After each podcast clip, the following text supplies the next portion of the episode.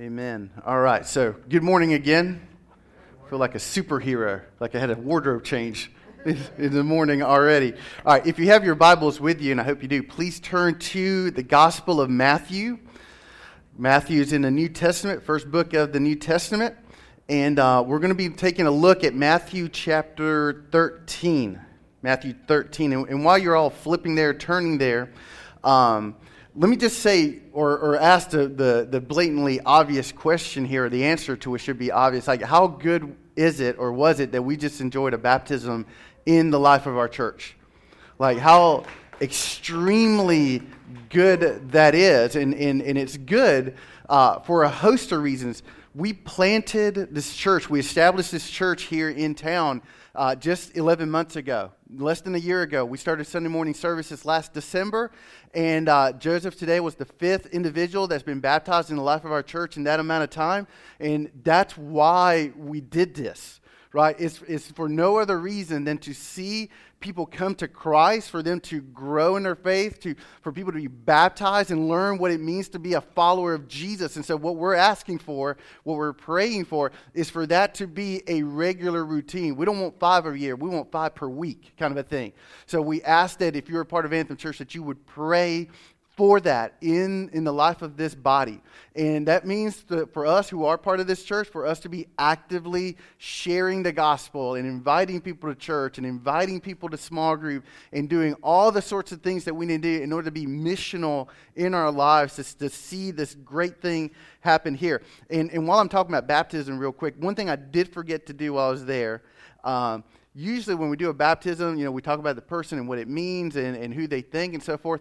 Uh, but baptism isn't only about that individual. Actually, baptism is about the church itself. It's, it's something that's a big part of the church. And something that I just have written down here that I like that we do when we do a baptism is that I actually ask you who are Anthem Church, you who are Anthem, do you commit to helping Joseph, who we just baptized, to grow in the faith that he has professed. And if you're part of Anthem Church, you would say, yes, if that is, in fact, the desire of your heart to help him uh, to do such a thing. But I, just, just to show that baptism isn't an individual thing, it is a body thing, it is a church ordinance given by God to be done in the local body. And it's, it's there's a mutual thing happening there. It's just not him, it's us.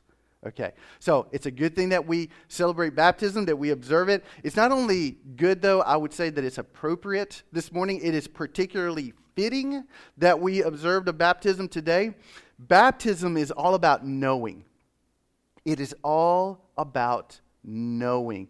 Jesus himself said in John 17, verse 3, he's praying to God the Father, and, and he says, This is eternal life, that they may know you, the only true God, and Jesus Christ, whom you have sent. So in that verse, Jesus defines what it means to be a Christian.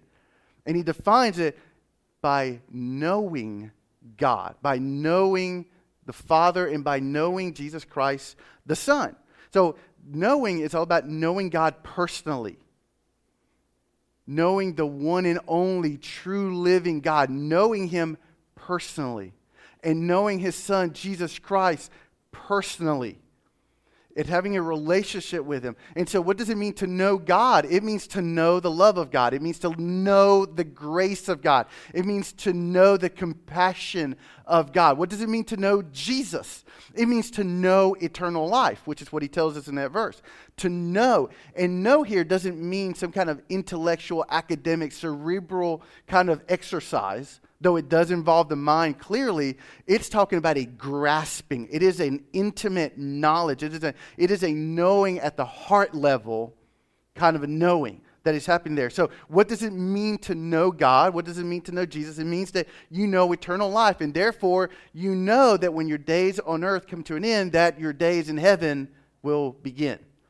That there is something that is guaranteed through faith in Jesus Christ by the very promise of God. And so, what we observed this morning, we observed someone who has come to know God, who's come to know Jesus, and who's come to know eternal life. Baptism symbolizes life, it symbolizes new life, spiritual life.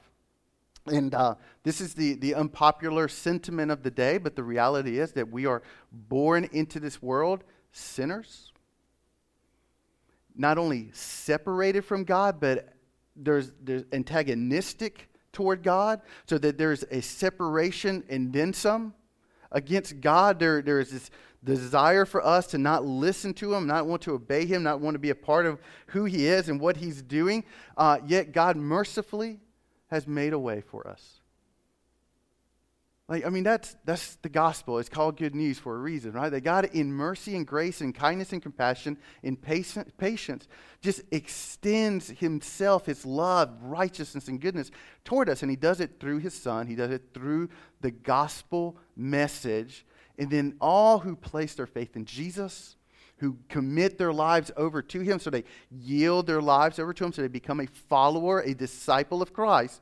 So I always say it's not only believing, it's believing to the point of following. That's biblical faith. So the person who places their faith in Jesus, they receive eternal life. And so what that means is they have come to know God. They have come to know Jesus. They have come to know eternal life. They know. And that is what baptism represents. I know. And that's why I say it's fitting this morning that we had a baptism because we're concluding this sermon series entitled I Know. And what we, we've been wrestling with or trying to discuss during the series is the most important question that we will ever ask or answer. And that is, how do I know that I am in right relationship with God? How do I know that? How do I know that I've experienced His grace? How do I know that I've been forgiven? How do I know? How do I know that? How do I know that when my days on earth come to an end, my days in heaven will begin? How do I know? Is it even possible to know, or is it just kind of wishful thinking? I cross my fingers and I hope so. Like, can, can we know? And the wonderful answer that Scripture very clearly provides is that we can know. We can know that we know that we know definitively 100% without a doubt, without assurance. So we don't have to settle for fear or for worry. We don't have to settle for that we can know with beyond a shout of a doubt that we are, in fact, in right relationship with God, with His Son, Jesus Christ, and we have inherited eternal life. We can absolutely know that without any question. Now, here's the question, though. But how do I know that I know? That's really the tricky part. So you're telling me, Rick, that I can know, but how? By what means? Well, I'm glad you're asking those questions because we will try, or I believe Scripture will, in fact, provide an answer to that. And I'll just go ahead and answer it for you right now. We know that we are in right relationship with God if spiritual fruit is being produced in our lives. What is spiritual fruit? That's what we're getting into this morning in Matthew chapter 13. Um, and what we're going to do, we're going to read the first eight verses all at once. And again, we're answering the question how do I know that I have eternal life? I'm saying that it's if spiritual fruit is being produced in our lives, and this text is going to help us to understand what that means. So let's start in verse 1. That same day, Jesus went out of the house and sat beside the sea. And great crowds gathered about him, so that he got into a boat and sat down, and the whole crowd stood on the beach. And he told them many things in parables, saying, A sower went out to sow. And as he sowed, some seeds fell along the path, and the birds came and devoured them. Other seeds fell on the rocky ground, where they did not have much soil, and immediately they sprang up, since they had no depth of soil. But when the sun rose, they were scorched. And since they had no root, they withered away. Other seeds fell among thorns, and the thorns grew, grew up and choked them out. Other seeds fell on good soil and produced grain, some a hundredfold, some sixty, some thirty. He who has ears, let him hear. So, what Jesus is doing here, he's teaching through a parable.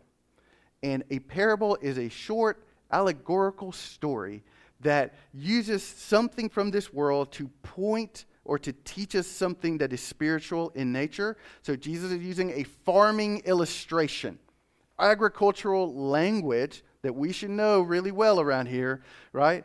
with all our bacca and cotton and all that good stuff, right? That we should know this stuff. And he's using an illustration from this world to point to something that is spiritual in nature.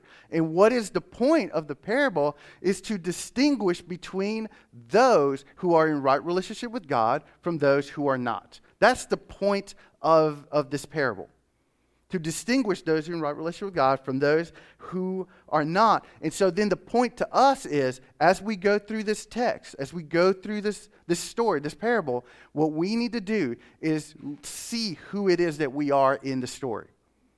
Because there's four individuals that are mentioned here that fall basically into two buckets. But there's four individuals. And as we go through this, it's like, who am I in this story? Which one best describes you? So it really requires a bit of courage it requires a bit of honesty and a lot of humility. So just be honest with yourself as we go through this. Who are you in this? Who are you in this? Now, I will admit that uh, the parables are one of the things that absolutely scare me as a pastor and as a teacher to teach because some of them are straight up tricky and very difficult. All right, it's, it's like the book of Revelation's pretty tough too. I bit it up there. But fortunately, this is one that Jesus tells us the meaning of the whole thing. So I'm grateful for that. And so that's what we're going to do. We're going to read Jesus' explanation of those verses that we just read. So verses 18 through 23. Let's read them all together. Hear then the parable of the sower. So Jesus is describing what he just meant. He's explaining it to his disciples because the disciples asked him, What's the deal with what you just said? So he says, verse 19, When anyone hears the word of the kingdom and does not understand it, the evil one comes down and snatches away what has been sown in his heart. This is what was sown along the path. As for what was sown on rocky ground, this is the one who hears the word and immediately receives it with joy. Yet he has no root in himself, but endures for a, for a while. And when tribulation or persecution arises on account of the world, immediately he falls away. Verse 22. As for what was sown among thorns, this is the one who hears the word, but he care, but the cares of the world and the deceitfulness of riches choke the word, and it proves unfruitful. Verse 23. As for what was sown on good soil, this is the one who hears the word and understands it. He indeed bears fruit and yields, in one case, a hundredfold, in another, sixty and, and another 30. So let's, let's just unpack Jesus' explanation of the parable here. So in verse 19, Jesus says that the seed, that seed that is sown, is the word of the, God's kingdom. The word of God's kingdom, which is the same thing as to say the word of God, which is the same thing as to say the truth that God has revealed to us. That's the seed. It is the truth that God has revealed. So, so what is the truth that God has revealed? Well, first of all, the truth is what God has revealed to us about Himself. That's part of the truth. That's part of the seed. So, what has God revealed to us about Himself? He is all powerful creator who spoke everything into existence out of nothing simply by the word of His power. That's the truth about who God is. And what else does Scripture tell us? What, what else has God revealed to us about Himself? Well, He is the all wise God who rules over all of existence without rival.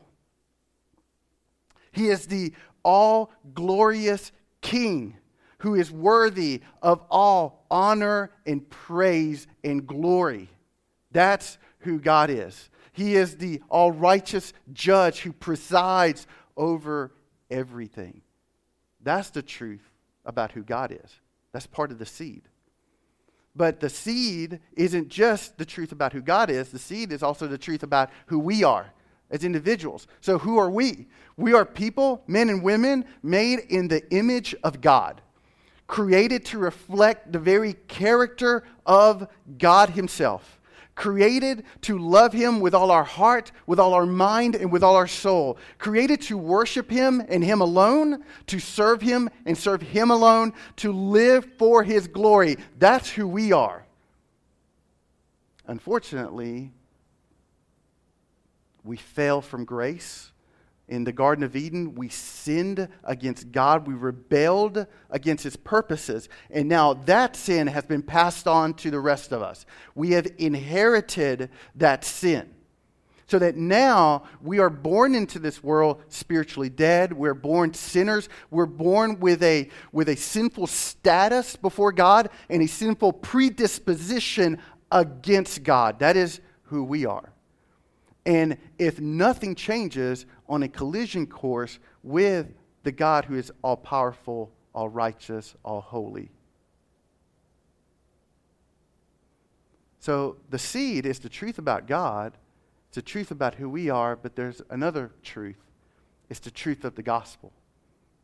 It's the truth of the good news of Jesus Christ. That God in love is enthroned in heaven and he looks down on our dilemma and he himself comes down to earth. He runs toward us to deliver us out of captivity, out of the prison of our sins, uh, to, to remove the harness, the yoke of burdens and brokenness and deceitfulness and malice and all of that, to break and shatter the chains, to free us from all that. That's the gospel that God loved us to rescue us out of this dominion of darkness that we, that we live in. And that's when Jesus comes down and he lives the sinless life, the one that we should live, but we fail to do so. He was tempted in every way, yet remained sinless. And at the end of his days on earth, he was nailed to a cross. And on that cross, all your sin, all your guilt, all your shame was placed on him. And there he bore it and he took that. He took that which we deserve, the wrath and the punishment. So he, he appeased the wrath of God. He shielded us from the wrath of God. He was the propitiation of our sin. He removed it. He removed it. He took it away. He kicked it out of existence as far as the east is from the west. That's the cross. And now, so whosoever believes in him right? That he died and that he was raised on the third day because we don't want to leave Jesus bloody on the cross and we don't want to leave him buried in the grave. He was raised from the grave. And so whoever so believes that Jesus died on your behalf, he took your sin willingly and gladly, and that he died as a result, and that he was raised to life. Whoever believes in that and gives their life to him, they are forgiven and they receive eternal life. That is the gospel. And so all those things together are the seed. That's the truth. The truth about who God is, the truth about who we are, the truth about God's love and mercy to rescue us out of our plight. That's the seed. That's the truth. And so, what Jesus is doing in verse 19, or what he tells us in verse 19, is that the seed, that truth, that word of God, the word of God's kingdom, has to be not only heard, but it has to be also what? Understood. It has to be both heard and it has to be understood. The person, the first example, the first individual in this parable is a person who does not, who not only, who only hears the word, they only hear the gospel, but they don't comprehend it. And Jesus makes an analogy between that person and the seed that falls on the path. Okay? The person who only hears but doesn't understand is analogous to a person, to, to the seed that falls on the path. What is a path? A path is an area that's been trampled, right? Beat down, hardened, correct? The surface is impenetrable to seed anyway. So the seed just sits on top. It can't do anything. It can't go into the soil because it's so hard. It's so, it's so hardened. And so what the, the point here is that the person who is like the path has a hardened heart. There is a veneer over their heart that keeps the message, everything that I, like, for instance, everything I just said, keeping it from penetrating into their heart. Like so the person can hear it with their physical ears, but there's not a hearing in their innermost being. There's a disconnect between between the two there. So they don't really grasp it. Uh, and it's it's not necessarily that they are completely and have an animosity against it. Now, some people do, but it doesn't necessarily mean that they're an outward, adamant, boisterous opposition to it. I don't want to hear it. I hate Jesus. It doesn't even mean that necessarily. What it means, a person can actually hear that everything I just shared and go, man, that sounds really good. I want, That the love of God, that, that sounds like a good thing. Forgiveness, man, heaven, that, that sounds pretty good. Actually hear it and on some level say, man, if I accepted it, man, I think things might be better. But then it doesn't go anywhere. It stops there. And that's the path. That's this path that's being described. It's, it's hard. And I've, I've shared the gospel with many people, and I've run into many individuals that are like this, where you share it, and they, it, to me, from my standpoint, it feels like they're on the verge of crossing over, and they're like, yeah, maybe one day. I'll think about it. Sounds good. I mean, I've even gotten responses like that. I should. I should. Huh. And, and quite honestly, and I don't mean to be, this to be uh, condescending, but it's, it's a bit irrational. It's, it's illogical. To be, to start understanding it like, like in your head, but and see the benefit of it and say, nah, I'm not going to go that way, maybe later. Like it doesn't even really make sense. It just goes to show that it's a heart thing that's happening there. So the, the message in that situation sits on top of the person's heart, like it sits on top of the path but it doesn't go anywhere. It just sits there. And just like in the parable where, eh, where these birds swooped in and snatched it away, what Jesus says is that if that message doesn't go into the heart, the evil one, which is the devil, literally sw- swoops in and snatches it away before it ever has any chance to do anything. Which is a scary thought, which is always like when we hear the message, there, there has to be this angst to grab it, to, to, to grasp it, to take it into ourselves and not wait, not wait any, any longer. So in verse 20, what Jesus does, so this is the second example I'm moving to. The second person that Jesus describes as in, in the parable. In verse 20, Jesus compares the seed sown on rocky ground to a person who hears the word and immediately receives it with joy, yet he has no root in himself. So this person hears this story of God's love. They hear that there is grace that is freely given, that there is a Messiah who willingly gave his life for you. They hear of the bliss and the perfection of heaven. And they actually have a reaction to it, is what it tells us in the text. They, they actually react with a certain happy enthusiasm towards it. It's what it tells us there in the text. It tells us that they immediately receive it with joy. So there is an initial joyful, emotional reaction to the gospel, to this seed of truth. But, folks, that's all it is. It's just an emotional reaction.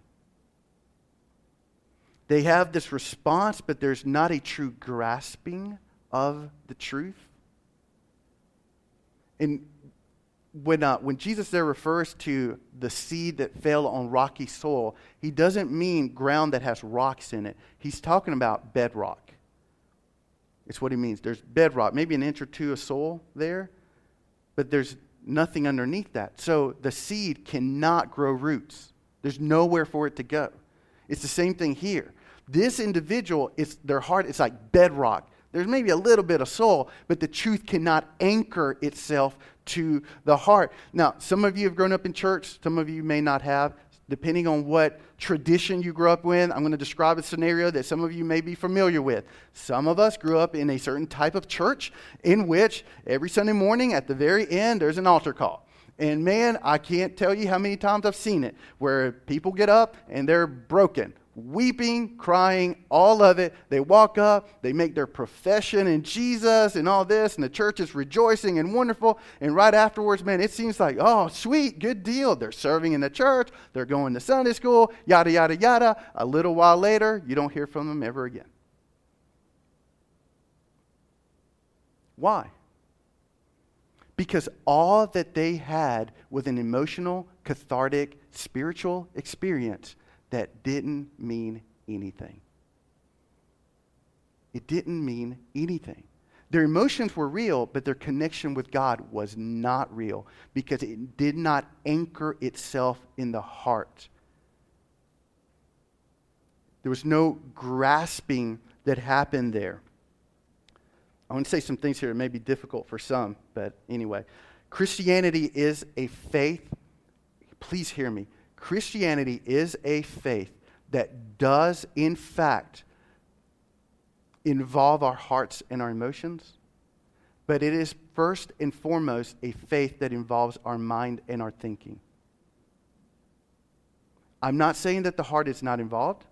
I am not saying that the emotions are not involved. What I'm saying is that first and foremost, our mind and our thinking are involved. Romans chapter 12, verses 1 and 2. Paul says, I appeal to you, therefore, brothers, by the mercies of God, to present your bodies as a living sacrifice, holy and acceptable to God, which is your spiritual worship. Do not be conformed to this world, but be transformed by the renewal of your mind. Isaiah 118. God is speaking, and God says, Come now, let us reason together. Isaiah 118. Come now, let us reason together. It involves the heart, it involves the emotions, but only insofar as our mind and our thinking is involved. Let me, uh, let me give you the, the danger of if, if it's not that way, the danger is that then we are at the whim of our emotions. We can get swept up pretty quickly in all sorts of emotions. Now, Emotions can be good and emotions can be rightly motivated, but emotions can lie to us and often mislead us. So, I, if, forgive me if I've told you this story before, but it's one of my favorites, and I, just, I like picking on my friend Chris.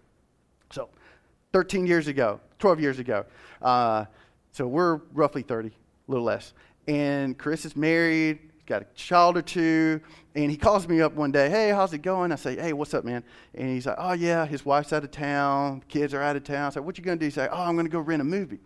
Oh, what are you going to watch? What are you going to rent? And he's like, Black Hawk Down. It had just come out on, I don't even know if it's DVD. It might have been VHS. I don't even know. And so, it, so he's going to rent it. And I had already seen it, which, if guys, awesome movie, right? So, but I tell him, no, you don't want to watch it. It's trash. It's not any good. It's terrible. The plot's terrible. The action's bad. You don't want to watch it. He's like, really? I've heard really good things. Like, no, no, don't waste your time. And so, so he said, well, what should I rent? I said, go rent the Mothman Prophecies. Now, Mothman Prophecies is one of the scariest movies I have ever seen. and I've got to the point now where I don't recommend Christians watch scary movies. That's for another day. Anyway, back to, I digress back. So at that moment, I'd watch it. One of the scariest movies I had ever seen. And so me knowing Chris and how he is, I go, watch, what's it about? Now, I'm not even going to tell you, man. It's got a good little twist at the end. You'll love it. So I, I'm thinking, this is funny. The next day he calls, and I see the phone light up. And I'm like, I'm not answering. And he leaves me a choice, a choicey kind of a, uh, a message. But in the message, he says, Rick, I'm 30 years old. I'm married. I have children. I had to sleep with the lights on last night. Why? Why did a 30 year old have to sleep with the lights on? He was scared. He knows monsters aren't real, he knows they're not any under his bed. But his emotions don't know the difference between what is true and what is false.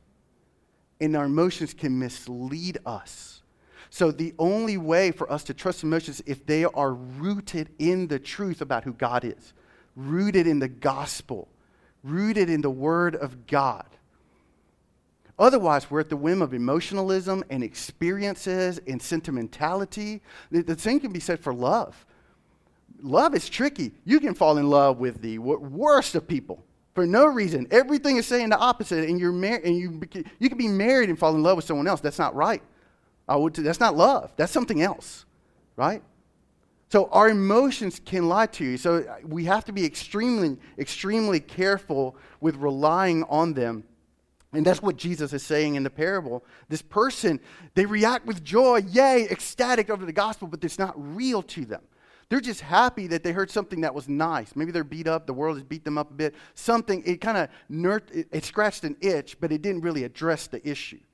So it got them excited for a little while. And so, despite all the fanfare and the joy, it proves only to be temporary. And we've seen this often in the life of church. It becomes temporary, it never takes root because what happened was superficial. There was no depth to it, it wasn't concrete. What they proved to be is a, is a uh, what's it called? Fair weather fan. You know what I'm saying? Yay, I'm a Dallas fan. Let them lose two games. Won't hear from them anymore. right? It's just how it is. Fair weather. Same thing with Carolina State fans. Same thing, right? They come out of the woodwork when things are going well. And then all of a sudden, when things aren't well, the, all of a sudden they're not wearing the hat anymore. And they're not posting on Facebook anymore. So, this is what's happening here. This individual, the world has come in, is causing some strife, causing some troubles. That's what happens when you align yourself on Jesus' side. Persecution comes, trials and sufferings come, comes that way. And then next thing, the, the heat gets turned up, and the person who is not rooted in it says, I'm going to step out of the way. It actually tells us in the text that they fall away, and the word fall away there actually means offended. They become, they take offense. They're taken back by the very fact that if I follow Jesus, these bad things are going to happen to me, so I'm going to slip aside.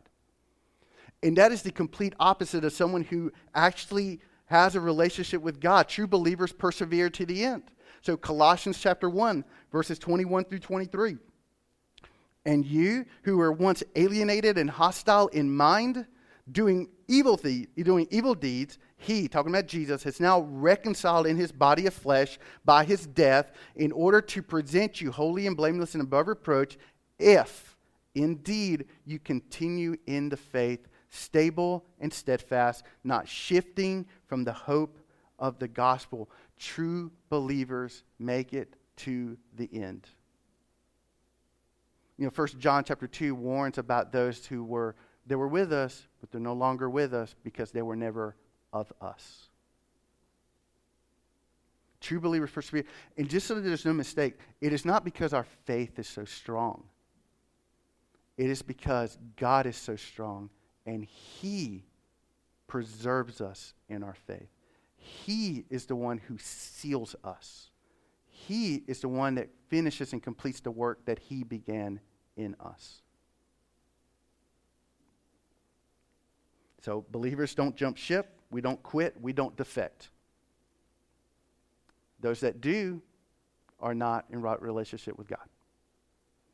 All right, the next example, verse 22. Jesus compares a person to the seed that is sown among thorns. So, like the others before, they hear the gospel, they hear the truth, but it's like a faint hearing of it. Really, the gospel and the truth is just kind of background noise to them because there's something that is much louder in their ear. And according to this verse, what is loudest in their ear are the concerns of the world. Things of this world, their fear, their worry, their stress, their angst, way more or way louder in their ear than the truth about God, the truth about who they are, and the truth about the gospel. Okay? Here, what is really loud in their ear is money, luxury, stuff, toys, possessions, 401ks, bank accounts. That's what's loudest, the pursuit of those things. So, in this individual is consumed by the here and now. Their gaze is on the earthly and the temporary rather than on the heavenly and the eternal. That's this person. So when they hear this gospel of truth, before the gospel of truth can remove their fear, their worry, their angst, and their stress, the fear, the worry, the angst, and the stress comes in and chokes it out. For this person, like before the seed could take root and they can come to see that there is infinite treasures in Christ, that in Him are all the riches that we would ever want to have. Before we have a chance for that, the worldly stuff comes in and chokes it out. That's this example. The third one. So the first three examples in the parable are individuals that are not in right relationship with God. The, the truth of God has not penetrated their heart. They've heard it, they haven't understood it. Whatever emotional experience they've had is just sentiment. It's just sentiment, is all it is shallow sentiment. There's not a true application of persevering faith in the gospel. It's missing. And whatever chance they had to embrace the goodness of God got choked out by the lesser things of this world. That's the first three. And then we come to an example of the person who is in right relationship with God, and that's in verse 23. As for what was sown on good soil, this is the one who hears the word and understands it. He indeed bears fruit and yields In one case, a hundredfold, in another 60, and in another 30. What distinguishes this person from the other three? And there's two things, right? They not only heard, but they understood. And because they understood, they produced fruit. So, what does it mean to understand the truth? So, if it's more than hearing, right? It's more than hearing. Understanding the gospel is way more than regurgitating the facts of the gospel. Like many, uh, many people can do that. Just simply spout off the, the facts, information about the good news of Jesus Christ. But it's not that. There has to be a reasoning through it to the point of beginning to comprehend it. Not that we will ever fully grasp it, because we will be in heaven for a million years and barely begin to understand the greatness and the goodness and the, the enormity of the goodness of God as given to us through the gospel of Jesus Christ. Okay? But there has to be a reasoning through it, like our brain is massaging it into place to where we begin to comprehend it more and more. So that's what it means to understand. It also means to apprehend it, to apprehend the truth of God. What does it mean to apprehend something? Grab it. It means to take it into custody. It's taking it in, like locking it inside your soul. So there's a grabbing, a grasping of it, and then understanding it means acting on it. Acting on it. That's why I always say that in the Bible, faith is, doesn't mean simply believing. It means believing to the point of submitting. It is active faith. It follows. It yields. It goes forward. It doesn't sit still. It's not static. It's not passive. It moves into, it leans into the very object of the faith, which in this case is Jesus Christ Himself. So that's what it means to, to believe and, and to have faith. That's what it means to understand there is an effervescence that happens inside a believer, like Alka Seltzer. Right? You don't drop an Alka Seltzer in water and nothing happens, right? It fizzes, it effervesces. That's what the gospel does in the heart of a believer. It effervesces, it gets bubbly, right? The bubbly, I don't know where that came from.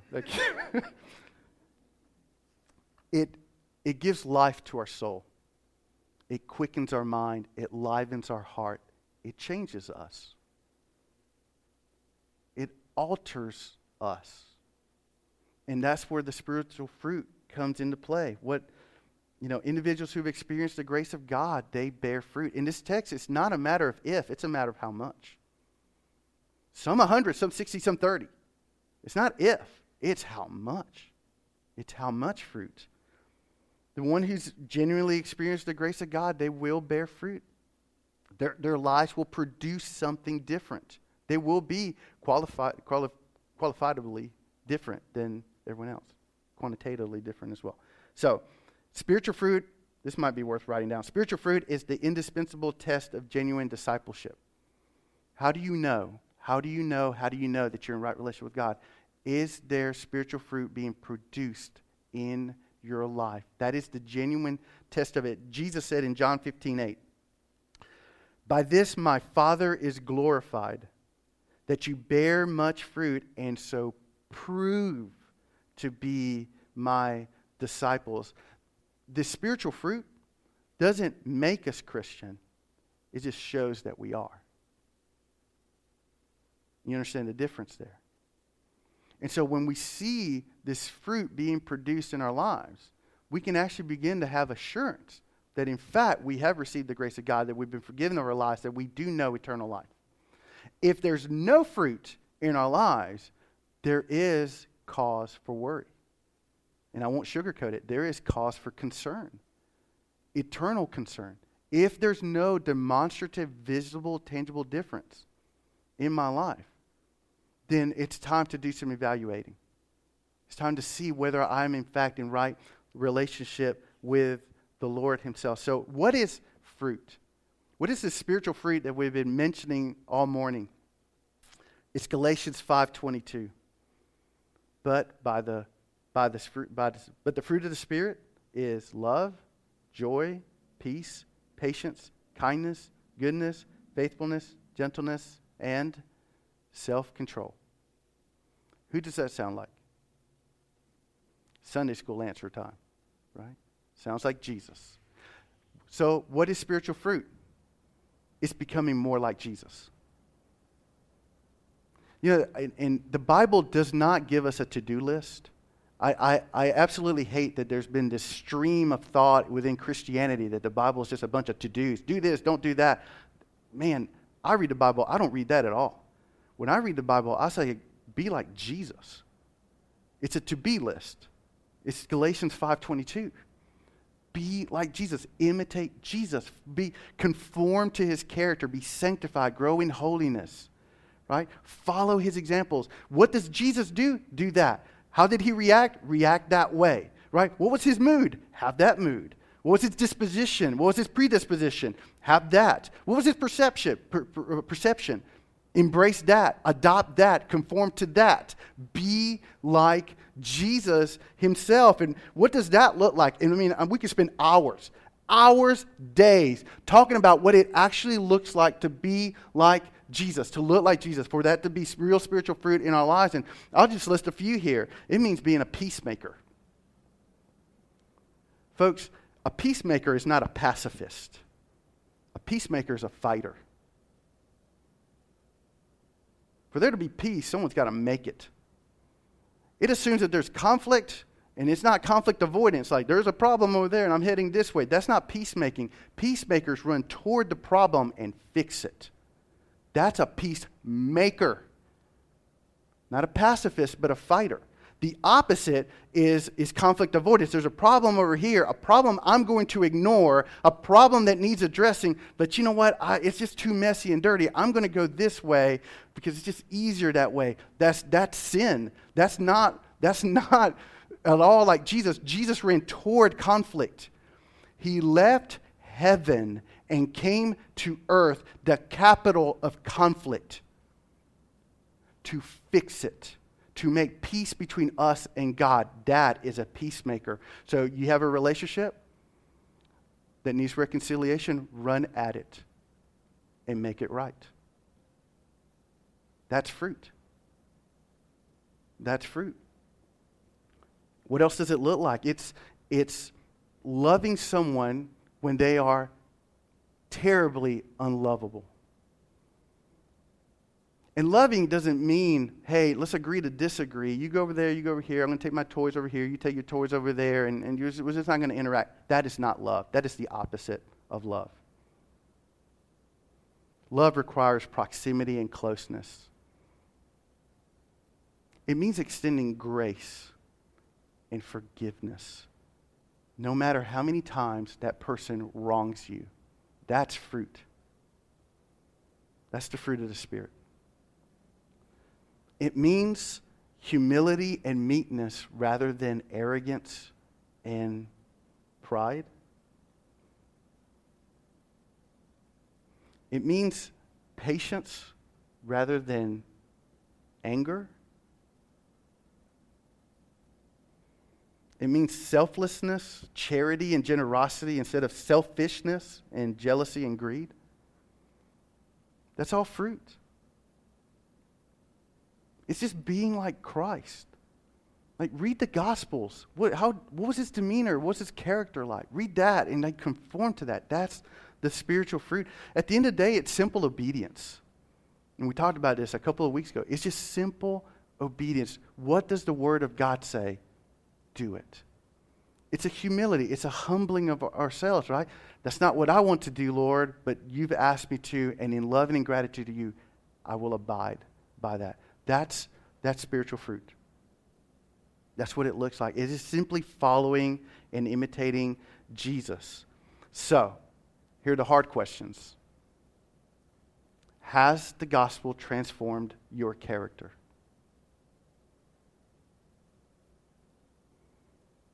is the truth of God sanctifying you and making you more like Jesus? Are, you more like Him today than you were last week, last month, last year? Is your mood, your attitude, your disposition, all of it, is it more Christ like today than 10 years ago? Is, there, is patience growing? Is love growing? Is grace growing?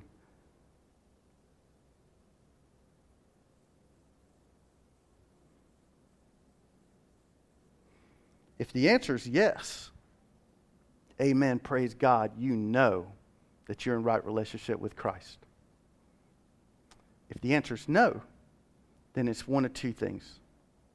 One, there's never been a moment where you've definitively placed your faith in Jesus. Or two, you're not cultivating in yourself that which would allow for the fruit to be born. If it's step one, or if it's the first one, then step one is accepting the gospel first and foremost, right? Starting there. Nothing else happens until there is a yielding to the love of God is given to us through Jesus Christ. It begins there. There's nowhere else to go. It starts there. And from then on, when we move on from there, it's we are cultivating in ourselves that which would foster spiritual fruit. You know, if someone is, has a, a pecan tree farm or apple tree farm or whatever, they have to cultivate it, right? They have to make sure that the tree gets enough water, that the soil has enough nutrients, that uh, the tree requires a certain amount of daylight, it requires carbon dioxide, it requires all these things that are absolutely necessary for this tree to produce fruit, right? Spiritually, it's the same way with us. There's no difference. There has to be something cultivated in us so that we get the right nutrients, we get the right exposure to the sun, S O N, right? It requires that we, we get all the things that we need in order for the fruit to happen. So, how do we do that? Bible study. And when I say Bible study, I don't mean glancing over Scripture, I mean meditating on it, reading it richly and deeply, hovering over it, like letting it absorb into your, into your thinking and into your heart spending time in God's Word. It, it, requires biblical and theological training over time, like growing in the knowledge of the gospel of Jesus Christ. Taking the time to do so. And so we set up small groups, our A teams. We don't have Sunday school here, we have small groups that meet during the week. Why? To try to give some help to us to spend time in the Word and to, to learn it and to grow in it. And, and the part of small groups is something else that needs to be cultivated, and that is genuine Christian community. Like, we're not meant to live as islands unto ourselves, but we're part of a body. Like, the, like if you take a branch and you rip it off the tree trunk, is it going to produce any, any fruit? No. Like, it, everyone has to be grafted, everyone's grafted in together. It's John 15, like the, whole, the, the, the vine. Like, we're part of one another. And so, we're not going to produce fruit out there as a lone wolf. It just doesn't happen. Right? And what, what else does it require? It requires praying, spending time with God, bringing our petitions to Him, being honest with Him, asking for His help, humbling ourselves before Him. It's serving. You know, serving here at church. We need help on Sunday mornings. We need help this week coming into the building. We got some really cool projects coming up this week. It's serving, going on Haiti with us next summer. It's whatever needs to be done. It's not just at church, but at the food pantry, at Andrew Elementary School that we try to help out at. Wherever it is that there's a need, it's helping. It's helping your neighbors. It's serving. We serve God by serving by serving others. It's singing and praising God. I mean that, that that's how we cultivate spiritual fruit in it. Actually raising our voices joyfully up to the Lord. That cultivates fruit in us and it's giving generously to the church and giving generously to the gospel, giving to the needy and those who need help. This sounds very much like a sermon series that we did earlier this year called Freedom, and we spent 12 weeks talking about the spiritual disciplines. And as we approach the end of the year, it's kind of nice to bookmark it a little bit. How can I know that I have, I'm in right relationship with God? If my life yields fruit? What if my life isn't yielding fruit? Maybe it's because I've never accepted Jesus. It starts there. But if I have and there's no fruit, maybe I'm not practicing the spiritual disciplines the way that I should. Cultivate it, foster it, bear the fruit. I'm going to ask everyone to just bow your heads and close your eyes and give you a moment just to reflect where you are. And in a minute, the praise team will lead us in a final song. And there's just a couple of questions us asking and answering, and that is Do you know beyond a shout of a doubt that you are, in fact, in right relationship with God? Have you experienced His grace and forgiveness?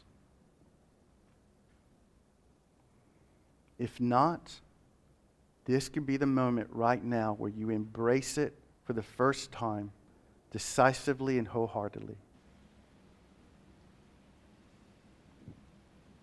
Or maybe the issue is that you're not producing a hundredfold or 60 or 30.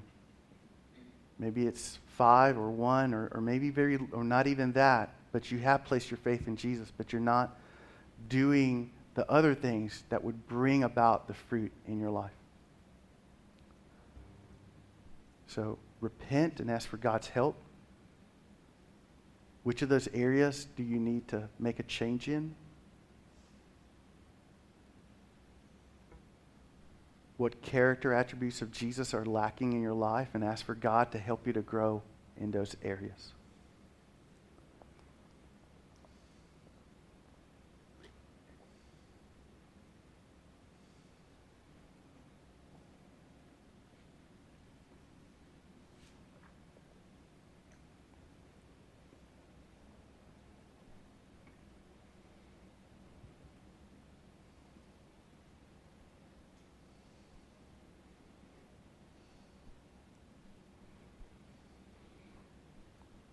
Lord Father, we praise you this morning for the truth of your word,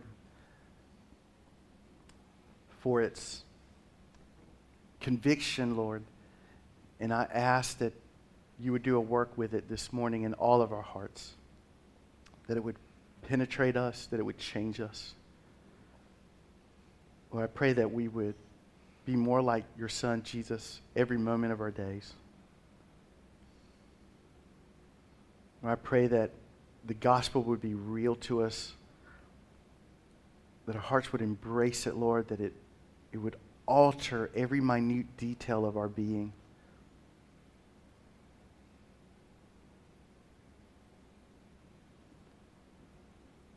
Lord, I, I pray for anyone in the room who's not sure that they're in right relationship with you, Lord. I pray that you would knock on their heart, that they would open the door.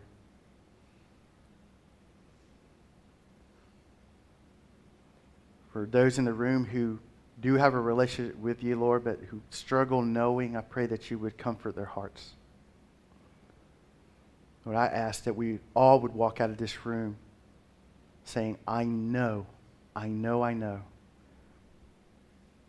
that I'm in right relationship with you, and that when my days on earth come to an end, that my days in heaven will begin.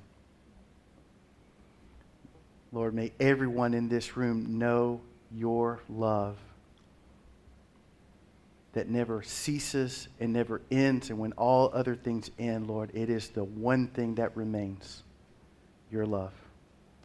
In Jesus' name, amen.